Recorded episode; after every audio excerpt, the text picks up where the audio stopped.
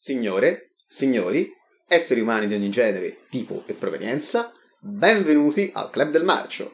Questa sera sono insieme a Emilio per parlarvi eh, della serata marcia dell'otto gennaio, in diretta dal quinto piano di Casa Schioppetto. Buonasera a tutti, ben ritrovati al Club del Marcio. Stasera sono qui con Emilio per discutere del film Il terrore delle rocce atomiche, anche noto come The Trollenberg Terror.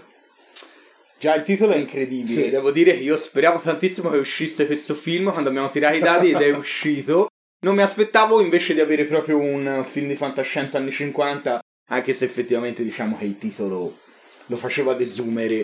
E il film è molto semplice, si ambienta tutto in questa fittizia Trollenberg, una specie di paesino alpino. Una, è una Svizzera inventata. Una Svizzera fittizia inventata dove praticamente c'è un mistero, una grande nube che sembra radioattiva secondo la scienza dell'epoca, e praticamente gli escursionisti che si avventurano su questa montagna finiscono macellati, decapitati, e quindi la città di Trollenberg si muove per cercare di risolvere questo mistero, chiamando un delegato dell'ONU, tra l'altro, che era uguale a Enzo Biagi, guardate, era veramente identico, e a molte altre persone in realtà.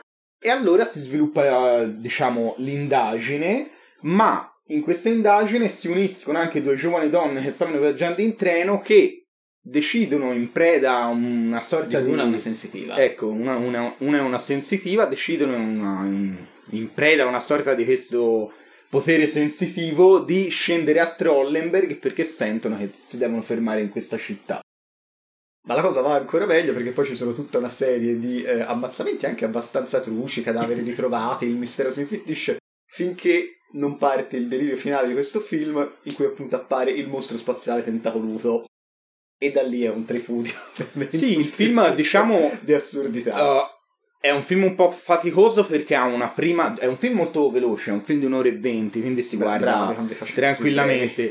Però è un po' faticoso perché ha una prima ora che è quella, l'ora dell'indagine, dove fondamentalmente chiacchierano e basta. Ci sono le morti, ci so, c'è qualche morte anche efferata, per l'epoca doveva anche essere d'effetto, però fondamentalmente parlano e basta. Mentre negli ultimi venti minuti si dipana finalmente un po' di azione e soprattutto si vedono questi incredibili mostri. Sì.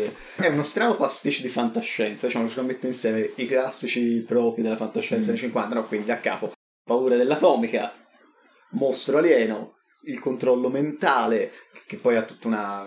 come dire, un, gioca un ruolo importante soprattutto nella seconda parte del film, però diciamo che non ha un po' un'idea fortissima dietro, è un po' un, un, po un insieme di cose adocchiate prese, prese da altri film in realtà. Ho letto una cosa interessante, questo film venne girato nei South Hall Studios, degli studios inglesi che facevano roba di bassa lega, tra l'altro è anche bellina la storia degli studios perché furono acquistati mi sembra intorno alla metà degli anni venti da un tipo ed erano un hangar per gli aerei, e lui ci fece lo studios dentro e cominciò a lavorare a film a basso costo degli anni trenta quaranta per approdare poi alla televisione, e questo qui doveva essere un prodotto televisivo, doveva essere una miniserie, e in realtà poi è stata montata è stata montata come film, e sapendo questo a posteriori, secondo me uno vedendo il film intuisce un po' che poteva avere un andamento da miniserie, perché piano piano c'è il mistero, certo. I personaggi, il mistero ah, sì, che viene svelato la lunga parte d'indagine e iniziale, svela sì. La lunga parte d'indagine che nel, magari nella serie poteva essere un pochino più carina, tra certo. L'altro il film cerca di svicolarti perché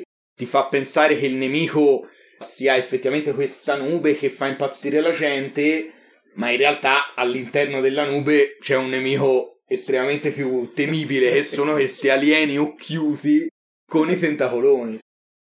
Ma la storia del, del campo, no, forse non era radioattivo, forse era un campo gravitazionale, non ce l'aveva anche la carcagna nel Giant? Eh, non mi ricordo anche, anche io no, se era radioattivo. Il campo di antimateria, qualcosa del genere, comunque non lo potevano abbattere con le armi. Gli piaceva mettere la scienza negli anni cinquanta, giustamente. Sì, comunque è un film che diciamo, allora, c'è, ci sono tantissimi B-movie di fantascienza dell'epoca, però alcuni sono diventati dei cult ed erano tutti belli, questo qui diciamo gioca davvero nel campionato minore, sia come idee che come mezzi. Sì. Per quanto non sia inguardabile. No, non è inguardabile. Diciamo che per un appassionato di sci-fi di quegli sì, anni sì, è un film che ci sta di vedere. Tra l'altro soprattutto per gli alieni, per quanto, seppure il film non è un cult, comunque quegli alieni sono diventati abbastanza un cult. Se pensi anche ai Simpson, sì, l'alieno occulto con i tentacoli.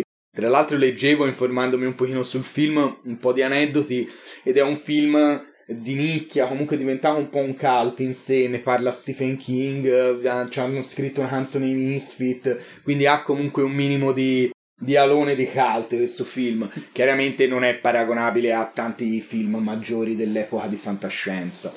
Allora, siamo arrivati quindi alle nomination. Di nomination questo film non se ne porta a casa molte, si porta a casa però sicuramente la nomination a miglior mostro, ecco, che è l'elemento migliore del film in assoluto, e, e il mostro secondo me è molto ben riuscito. All'epoca penso che facesse parecchia paura.